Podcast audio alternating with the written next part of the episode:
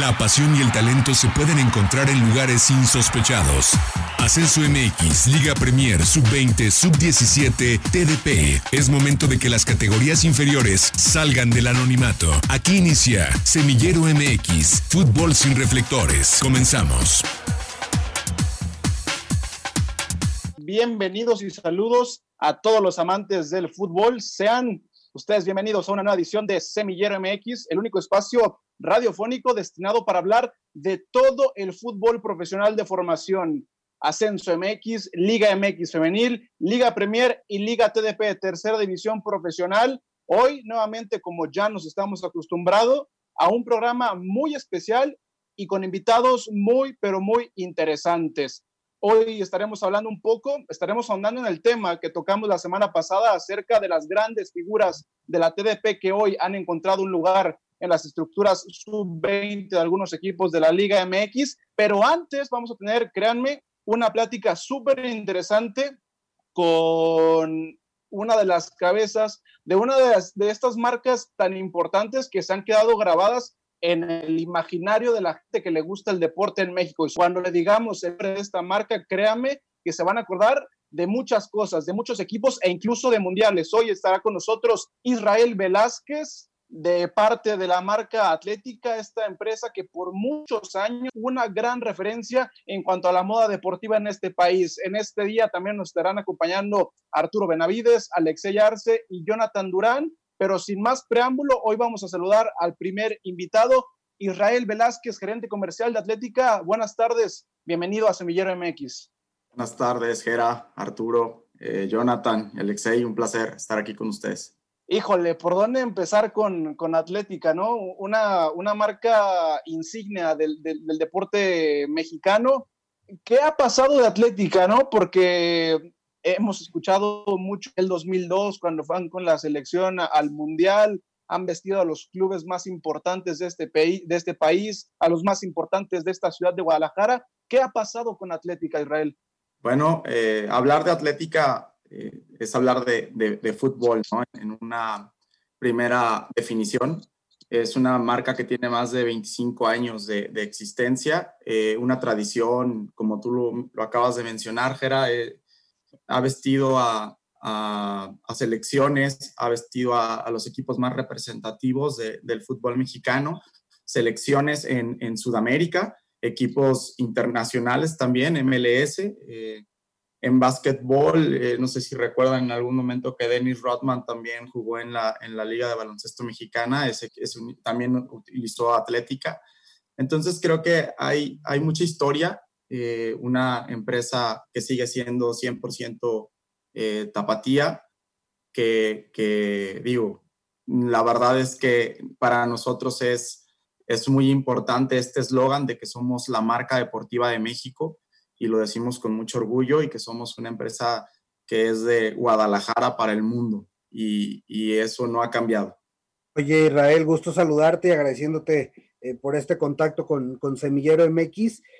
Hace, yo, dices, 25 años, yo recuerdo eh, por allá de la década de los 2000, después de lo que fue el Mundial de 2002, prácticamente vestían a todo el fútbol mexicano, ¿no? Yo me acuerdo que tenían eh, Jaguares, Puebla, Atlas, Chivas en su momento eh, llegaron a tener San Luis, San Luis, bueno, todos, todos los vestía, los vestía Atlética, pero no solo primera división, sino también recuerdo que tenían eh, auge en, categorías inferiores, ¿no? Por ahí de esta ciudad bachilleres, pero también vistieron a Correcaminos, a Yucatán, a Cobras de Ciudad Juárez.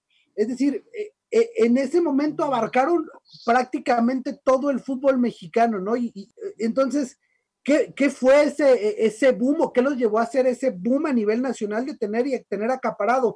Veía, para poner el ejemplo o, de, este, de esta temporada que arrancó, la marca que más tiene también es mexicana, pero solamente tiene cinco equipos. Ustedes creo que van a tener 12 o 13 en un solo torneo.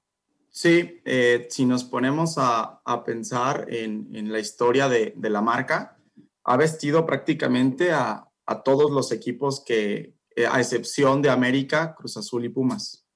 Entonces, eso, eso habla del impacto que tuvo eh, durante los 2000 la, la marca y, y, que, y, que, literal estuvimos desde la frontera de Baja California hasta, hasta Yucatán.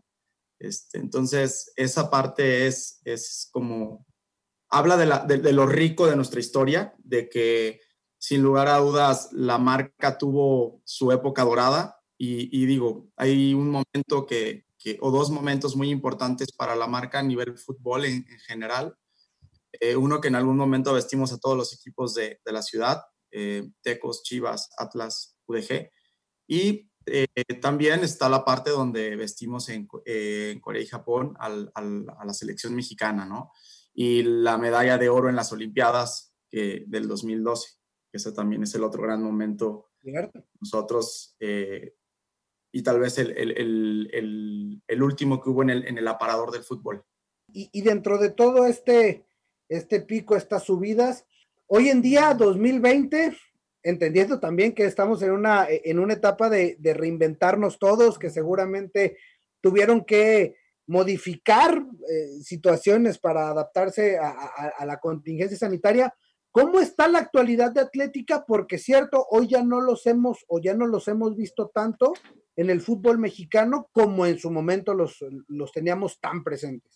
Sí, es, es correcto, Arturo. Eh, mira, la marca la, marca eh, ha tenido sus, picos altos, sus picos bajos y eh, en abril del 2019 la marca fue adquirida por el grupo que hoy represento, que es Grupo Mac, y eh, al adquirir la marca, pues sabíamos que adquiríamos también una gran responsabilidad y una gran historia. así que empieza el renacer, digámoslo así, somos una Atlética 2.0 y, lo que queremos es empezar a, resurgir.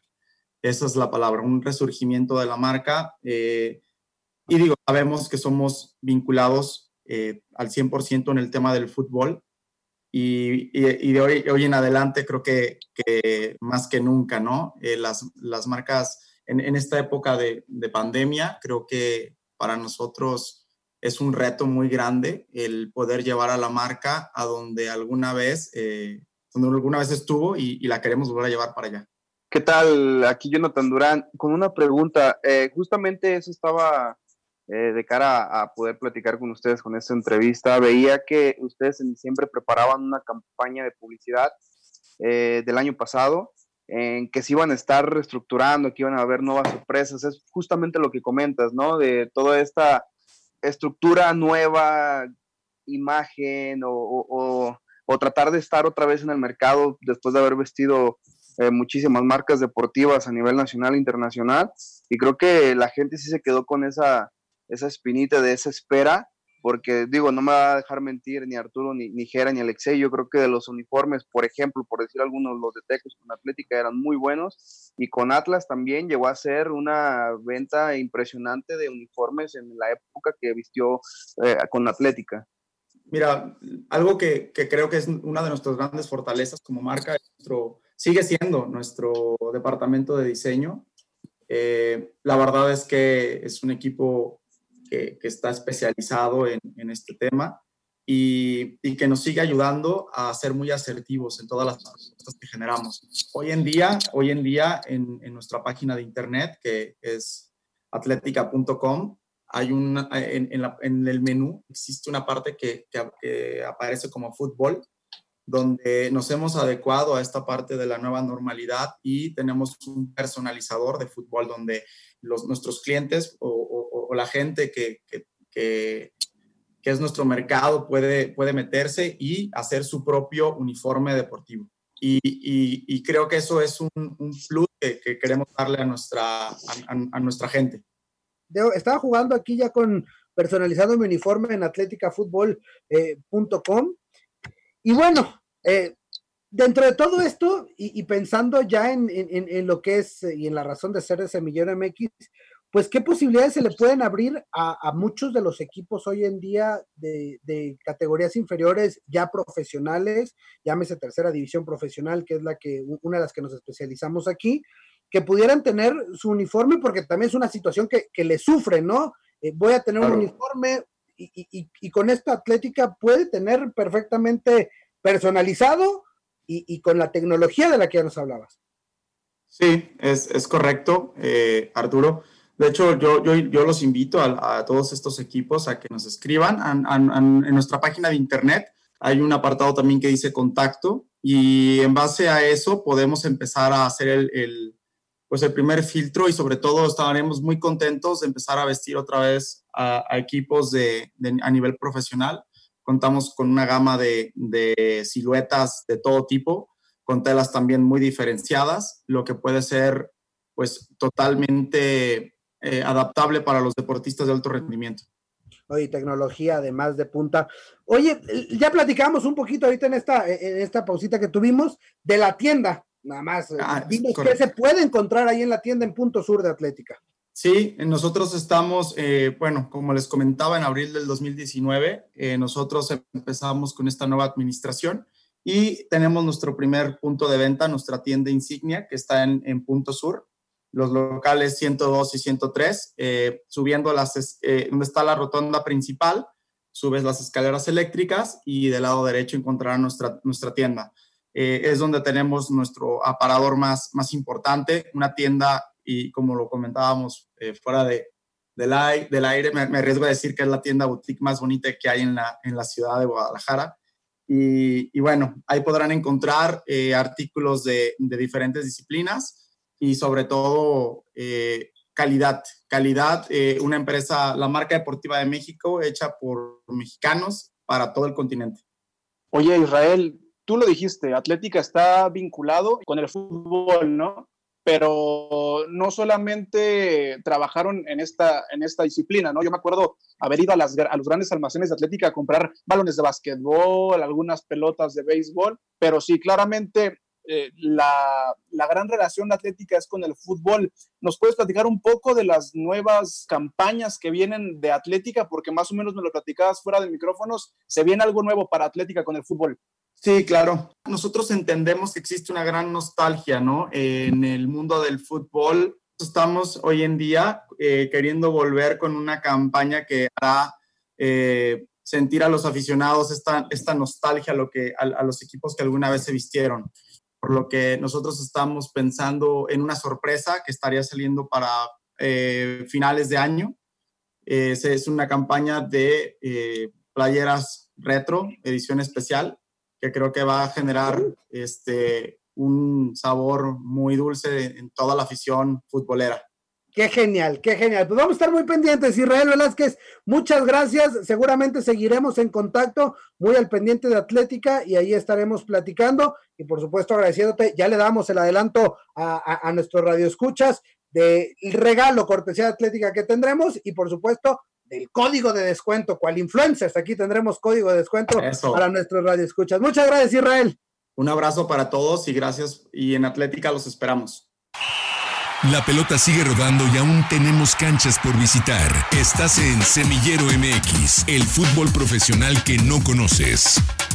Ante la incertidumbre de lo que ocurrirá en el arranque de la tercera división profesional del fútbol mexicano, la semana pasada surgieron excelentes noticias para los equipos que la conforman, principalmente para el estado de Jalisco, quien una vez más confirma ser amo y señor en la formación de jugadores y futuras promesas del balompié mexicano. Tres equipos jaliscienses destacaron en el mercado de traspasos por haber fichado a uno de sus canteranos pertenecientes a la Liga TDP, situación que apremia el extraordinario trabajo de ambas plantillas y que acapara reflectores en una división que se dejó casi en el olvido. El máximo goleador de la Liga TDP, Diego Armando Núñez, con 31 anotaciones y principal figura de catedráticos elite, pasó a formar parte del Atlas de Guadalajara, mientras que Francisco Tapia, delantero y máximo representante del Club Deportivo Oro, se convierte en nuevo jugador de Monterrey, para finalmente el lateral derecho y titular indiscutible de Acatlán, Marvin Luna, se une a las filas de los Rayos del Necaxa. Ambos jugadores buscarán cumplir sus sueños y ganarse un boleto en el primer equipo, para después vivir la experiencia de jugar su primer partido oficial en la primera división del fútbol mexicano. Para Semillero MX, Jonathan Durán. Vamos a saludar a dos tremendos talentos del fútbol local jalisciense que han dado un salto importante y así como se llama este capítulo del podcast de Liga TDP a Liga MX o en este caso a las subs. Y justo en la previa del arranque voy a saludar primero por cercanía Marvin Luna en Aguascalientes, exjugador de Acatlán, lo narramos un año completito eh, en esa lateral surcando. Le hicimos, le dimos muchas flores, algo de mérito debemos de tener. Marvin, ¿cómo andas? Hoy nuevo jugador de los Rayos del Necaxa. ¿Cómo estás, Marvin? Buenas tardes, gracias por estar en Semillero MX. Hola, buenas tardes, pues estamos bien aquí, echándole ganas. Y hasta la Sultana del Norte, en Monterrey, Nuevo León, con los Rayados uno de los jugadores, me atrevo a decir, más talentosos de la Liga TDP, Francisco Javier Tapia Ábalos, Paquito Tapia, ah, cómo me reventaban en, narración tras narración ahí en la tele cuando hablábamos del oro Jalisco, y mira, después de dos temporadas, el premio y el fruto del talento, del esfuerzo, me decían que te, que, te salaba mucho y mira dónde terminaste, allá con los Rayos de Monterrey. ¿Cómo estás, Paco? ¿Qué dices? Bien, bien, Arturo, ¿cómo estás? Saludos, saludos a todos y pues bien, nos encontramos bien acá en las instalaciones ya, entrenando con el equipo sub-20 y preparándonos para el buen inicio de este torneo. A ver, vamos a empezar a platicar. Eh, voy primero con, con, Marvin. Marvin, ¿cómo fue esta historia? ¿Cómo, ¿Cómo se dio el salto? ¿Cómo te llegó la noticia? De que ibas a, o que se abría la posibilidad en, en, Necaxa? Pues en verdad fue algo inesperado, ¿no? estar menos de un año en el club, este, estar jugando por la mayoría, casi todos los partidos, y pues fue algo inesperado, ¿no? Con el parón, pues uno no se lo esperaba porque fue así de que me llamó el profe no, pues que te tienes que presentar tal día, o sea, fue muy rápido, o sea, yo también me sentía, no me sentía bien por lo del parón, o sea, estaba trabajando, pero no era lo mismo. Y pues una semana me puse a trabajar lo más que pudiera y como se diera la forma y pues aquí estamos.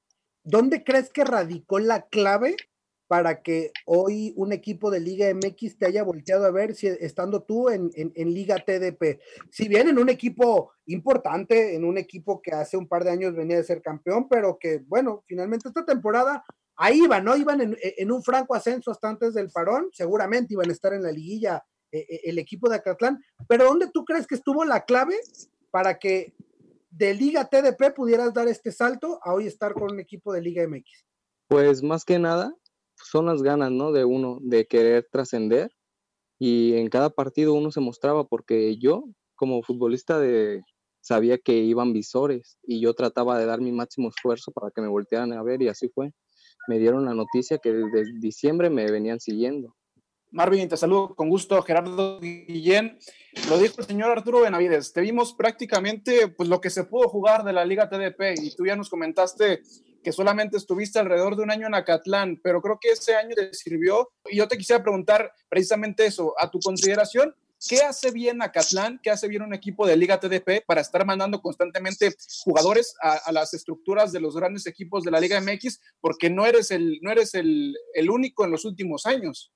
No, pues la verdad, en Acatlán es un buen club. Vienen trabajando bien y formando buenos jugadores. Es lo que se viene haciendo últimamente. Y sí, yo desde que me enteré que era un buen equipo, no, no me la pensé en ir. Yo sabía que de ahí iba a sacar frutos buenos y así es como se ha venido haciendo. Igual creo que voltearon a ver a más jugadores de ahí, pero por causa de que solo necesitaban algunas posiciones no pudieron venir, pero sí tenían el ojo para otros más jugadores que van a seguir viendo.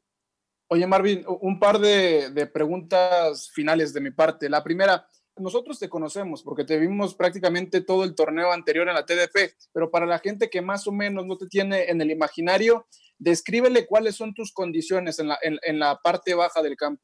Este, pues sí, yo por una de las características más que nada fue que, o sea, soy un jugador que es veloz, ¿no? O sea, que es fuerte y eso es lo que hoy en día se busca en el fútbol, ¿no? Un atleta, así como lo han dicho muchos profesores, pero no solo eso, también es una parte mental, o sea, que te lleva a hacer las cosas bien, ¿no? De que tú te la creas y que vas a hacer las cosas bien la segunda, todo un año en Acatlán, eh, seguramente ya tenías e, esta cancha como tu casa, ya estabas acostumbrado a ciertos trayectos, a ciertos caminos, a ciertas dinámicas, ¿no? A llegar con el profe, a llegar con tus compañeros en Acatlán, pero hoy seguramente estás en Casa Club, estás en instalaciones de primera división, eh, en algún momento llegarás a entrenar en el Estadio Victoria, ¿Cómo ha sido este cambio en tan solo algunas semanas? Y si también ya dimensionas lo que es estar a un escalafón, a un pasito de estar con el primer equipo del Necaxa. Sí, la verdad es un cambio totalmente diferente, ¿no? De estar acostumbrado a estar en otro tipo de instalaciones, o sea, ya sea en Acatlán o en otro equipo. Aquí la verdad es muy diferente y uno como uno busca la forma, no solo de quedarse, ahorita estoy en la 17, pero no debo de conformarme con ello, tengo que ganarme un puesto y ir a buscar, no sé, la sub-20 y después la primera, o si se puede, de una vez a la primera, como aquí no lo hacen mencionar, que es lo que están buscando, que si nos alcanza para la primera, excelente, y es lo que yo estoy buscando, de ir avanzando poco a poco.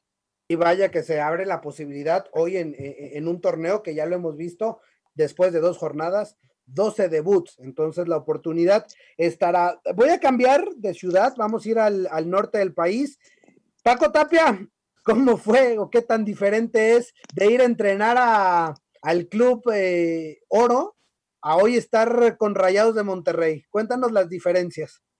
No, pues la verdad que la verdad que es otro nivel, la verdad que son muchas diferencias que hay entre estar en unas fuerzas básicas a estar en una tercera que es la Liga TDP y pues la verdad que es otro nivel, tenemos que adaptarnos a este a este nuevo nivel que es sub-20 y pues más que nada uno pues ya viene preparado para este nivel y uno venía haciendo bien las cosas en tercera división, pero pues ahí vamos, paso a pasito y creo que sí es mucho la diferencia que hay. Uno se imagina que, estando eh, eh, eh, en, este estado con, muchos de los, bueno, con, la mayoría de equipos o con, con el grueso de equipos, campeones, protagonistas de Liga TDP, sería más fácil llegar y uno pensaría que Aguascalientes, los mismos equipos locales son los que te voltean a ver. ¿Cómo, cómo fue para llegar a Rayados? Ah, pues la verdad que pues, fue todo un proceso. La verdad que ya venía trabajando desde antes, ya llevaba dos temporadas en el Club Deportivo Oro y pues gracias al, al club pues se me brindó esta oportunidad. Gracias a ellos, al profesor Ariel Villalobos, estoy aquí. Gracias a él pudieron estar en contacto conmigo. tuve un seguimiento de, desde la Liga TDP para llegar aquí Creo que lo que me favorece a mí fue lo que destaqué en tercera división esta temporada pasada, de mis goles, de todo lo que hice y pues sí fue un largo proceso donde pues ya estoy incorporado aquí en sub-20 y pues gracias a Dios ahorita se me presentó esta oportunidad y pues vamos a seguir adelante. Oye, y, me imagino, no sé si tú por la edad te acuerdes, pero el misionero Castillo finalmente cuando estaba en Atlas eh, fue, fue un fenómeno como como jugador, incluso en América, eh, y hoy tenerlo como director técnico, ¿cómo ha sido esta, esta historia? Mismos compañeros, seguramente por ahí debe haber algunos, no sé si estén entrenando con, el mismo plantel, pero varios de los que ya debutaron, ¿no? Con, primer equipo de Rayados. ¿Cómo es, además de lo que es las instalaciones del barrial, lo que es pensar en el gigante de acero como tu casa? cómo ha sido toda esta historia? Pues sí, la verdad que ya me, ya me ha tocado convivir con los que ya debutaron aquí en primera división con Rayados. Ya me tocó convivir con ellos, este, compartir entrenamientos. Este, ya estuve entrenando con ellos y pues la verdad que sí es una larga historia también la de ellos y creo que ahorita tener de entrenador a, Hugo Castillo pues la verdad que te deja de mucho aprendizaje como ser humano y tanto en el fútbol y creo que la verdad es un director técnico que le vamos a sacar mucho provecho. Oye, porque además jugaba más o menos su posición, ¿no? Digo, le, le puede sacar un, incluso más jugo a todos los técnicos, se le puede aprender, pero creo que en tu caso particular, por ahí era como las mismas condiciones similares, ¿no? En ese sentido. Sí, sí, claro, la verdad que hace poquito estuve platicando con él, me habló y me dijo que, que le gustaba mucho lo que hacía y que, que, lo, que, no, que no dejara de hacer las cosas que estaba haciendo y que, pues la verdad que sí es casi lo mismo que él jugó y creo que voy a tener buenos consejos de parte de él. Hola Paco, te saluda Alexei con gusto. Oye, retomando tu recorrido por, por la Liga TDP, me gustaría preguntarte, tú en lo personal, ¿con qué te quedas de la Liga TDP? ¿Qué crees que te ayudó a forjarte como el futbolista que hoy eres? No, pues la verdad que pues yo digo que todo lo que hice fue mi trabajo, entrenar, este, entrenar día y tarde y creo que lo que me, lo que me tiene aquí ahorita es pues mis goles, los goles que, que marqué en la Liga TDP y más que nada pues lo que trabajé, seguir trabajando lo que trabajé toda la cuarentena. No jugamos una liguilla por lo mismo de esta situación del, del COVID y pues seguimos preparándonos para, para ver si se podía jugar, pero gracias a Dios pues me seguí preparando y estuve bien físicamente y pues gracias a Dios estoy aquí. Para los que nos gustan las estadísticas, Arturo Benavides y Jera y Alexei, no está, no está de más decir, son 28 encuentros los que hizo Francisco Tapia con más de 2.500 minutos. Realizó 18 anotaciones en esta temporada y 7 en la temporada pasada. O sea, en su total de la carrera lleva 25 dianas en su carrera futbolística profesional. Eh, creo que no está de más decir que lo que hizo tanto el torneo antepasado como este y con la inseguridad de que se iba a regresar o no, los frutos vienen jugando todos los, casi todos los partidos, todos los minutos y aportando a su equipo que lo llevó a ser protagonista en el cierre de, la temporada. Sí, totalmente. Oye, Paco, tú cuéntanos un poquito y, haré la misma pregunta para Marvin. Eh, de tu historia, tu carrera, cómo empezaste, cómo llegaste, porque seguramente muchos de los que nos escuchan que ya están en tercera o que están en el sueño, que están buscando hoy un proceso de visorías, porque estamos justamente en esta época del año. ¿Cómo fue tu proceso para llegar a Liga TDP y, hoy en día, ya nos contaste, para llegar a, dar el salto a, Sub-20? Este sí, fue un largo proceso, ya que yo, yo me encontraba en, en Querétaro, me encontraba en Querétaro en una escuela de preparación.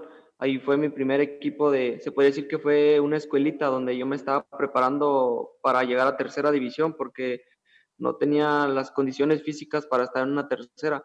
Y primero me incorporé a Querétaro, donde estaba ahí entrenando. Después hice un proceso de visorías con el Club Deportivo Oro. Este, me invitaron a que realizara las visorías. Este, realicé varios partidos con la tercera de ellos y pues gracias a Dios pues me quedé con el Club Deportivo Oro y realicé tres partidos con ellos y pues fue donde me dijeron que si me quería quedar y pues gracias a Dios me quedé y así fue mi proceso como llegué. Marvin, misma pregunta para ti, ¿cómo fue tu, tu carrera? ¿Cómo ha sido esta etapa? ¿Dónde empezaste? ¿De dónde eres? ¿Y cómo, cómo le hiciste para, para llegar primero a Liga TDP, que ya es el profesionalismo, el primer escalón en México, y después para dar el salto que hoy te tiene ahí en Aguascalientes? Sí, la verdad que fue un proceso muy difícil, así lo diría yo por todo lo que se vio. Tuve muchas altibajas, y ahí con puros sacrificios eh, he logrado estar en algunos equipos que me han echado mucho la mano y me ha ayudado bastante. Empecé aquí en Tequila, en una escuelita, que comencé a jugar en Liga Premier. De ahí después de un salto al equipo que se ubica ahí en Tlaquepaque, Tornados. Y ahí fue donde empecé y ya fui buscando más equipos porque lo que yo buscaba era de primero, siempre yo quería estar en unas fuerzas básicas. Yo estaba buscando Chivas, Atlas, donde se me diera primero la oportunidad, pero para eso tendría que trabajar. Lo que pasa que fui un, di un salto a Diablos y ahí fue donde me ayudó bastante, ¿no? Ahí ya aprendí más que nada lo que es ser un futbolista más completo. Fue mi formación ahí y de ahí tuve que saltar ya a Atlas ahí tuve mi formación que la verdad no me fue de todo bien, pero pues como siempre yo nunca me di por vencido, siempre estuve insistiendo, insistiendo hasta que llegué a Catlán y de ahí se me vino la oportunidad para estar acá. Por lo que me cuentas hoy prácticamente está como eh, eh, el sueño cumpliéndose o, está como más cerca. ¿Cómo te visualizas para este Guardianes 2020 que arranca para ustedes a partir del día de mañana, aunque sea la jornada 3, pero digamos que será el arranque a partir de, este fin de semana.